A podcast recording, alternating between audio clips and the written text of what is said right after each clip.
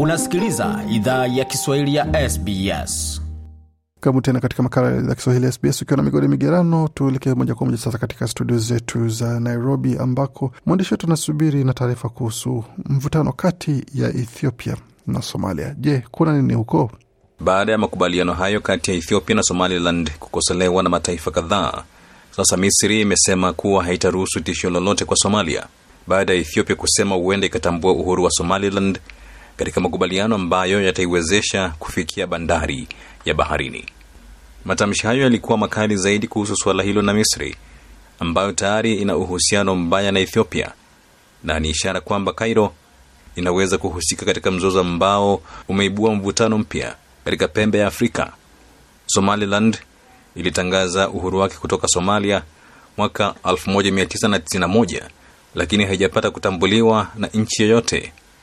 Mkataba wa kukodisha bandari ambao uliafikiwa mapema mwezi huu lakini bado haujakamilika utakuwa suluhu kwa Ethiopia, nchi isiyo na bandari, na umeikasirisha Somalia. Misri haitaruhusu mtu yeyote kutishia Somalia au kuathiri usalama wake, alisema rais wa Misri Abdel Fattah al Sisi siku ya Jumapili alipokuwa akizungumza katika mkutano na waandishi wa habari na rais wa Somalia Hassan Sheikh Mohamud aliyefanya ziara nchini humo. Nimezungumza na mtaalamu wa diplomasia Profesa Chacha Nyaigoti Chacha kuhusu anavyouona huu mzozo kati ya Ethiopia na Somalia.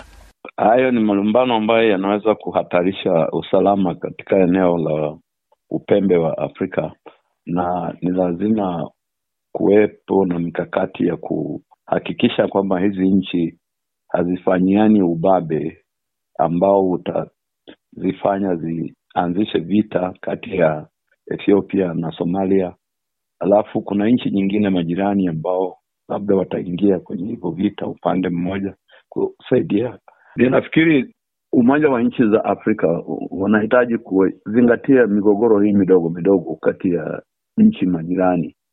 Hili suala la Somaliland na Somalia na Ethiopia ni suala ambalo linahitaji majadiliano marefu sana ya kutafakari kiitifaki. Kwa mfano, nchi inayoitwa Somaliland ni nchi inayotambulika katika makabrasha ya muungano wa nchi za Afrika, kwa sababu sasa Somalia ni nchi ambayo ilikuwa inaundwa pamoja na majimbo mbalimbali mbali. Kuna Puntland, kuna Hargeisa, kuna Somaliland na Juba na mengineyo.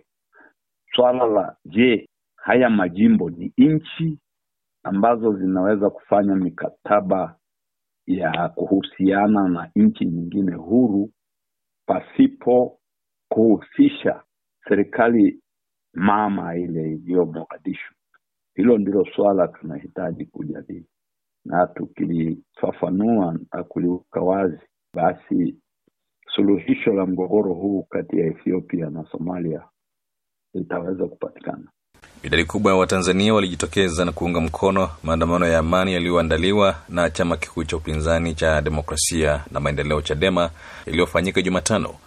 Maandamano hayo yaliyoanzia mjini Dar es Salaam na kuendelea katika miji mingine yanapinga kupanda kwa gharama ya maisha na kudai kusikilizwa kwa maoni ya wananchi na wadau wa demokrasia katika masuala ya sheria ya uchaguzi. Viongozi wa maandamano hayo walifikisha ujumbe wao katika ofisi za Umoja wa Mataifa unaoitaka serikali ya Tanzania kushughulikia changamoto za kupanda kwa gharama ya maisha zinazowakabili wananchi pamoja na mageuzi ya katiba.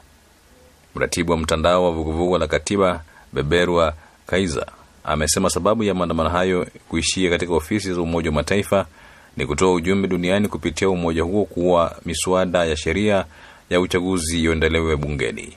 Maandamano hayo yalifanyika kufuatia mswada wa sheria ya uchaguzi kushindwa kutatua changamoto zilizopo ikiwemo uchaguzi wa serikali za mitaa kusimamiwa na TAMISENI, kupanda kwa gharama za maisha kutokana na baadhi ya bei za bidhaa kupanda ikiwemo sukari na vyakula, pamoja na kukosekana kwa kipindi kirefu cha umeme wa uhakika.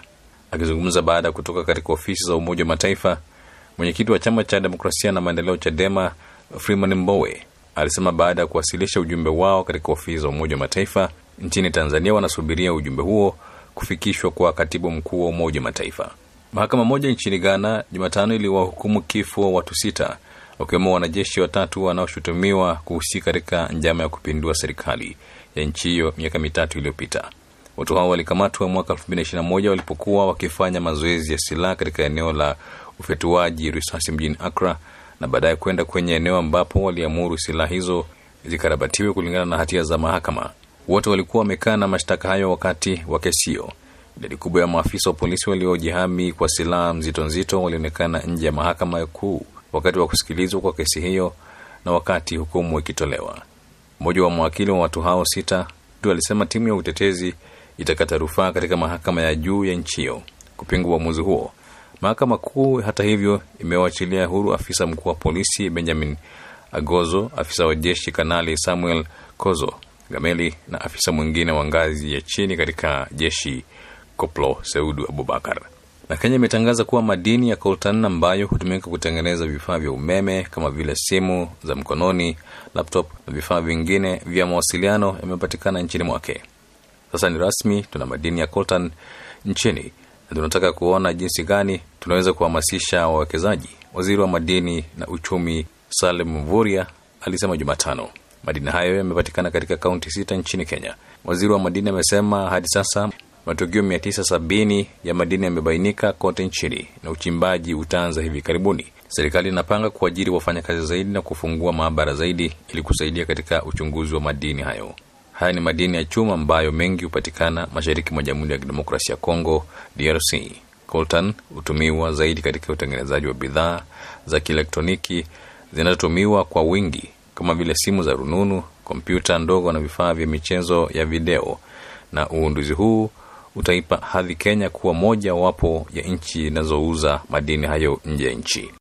Mwandishi wetu Jason Nyakuni na taarifa hizo kutoka studio zetu za Nairobi. Nasa kwamba zapata taarifa hizo kwenye tovuti yetu namba ni sbs.com.au mkoa Swahili, pamoja na kwenye ukurasa wetu wa Facebook na namba ni facebook.com mkwaju SBS Swahili.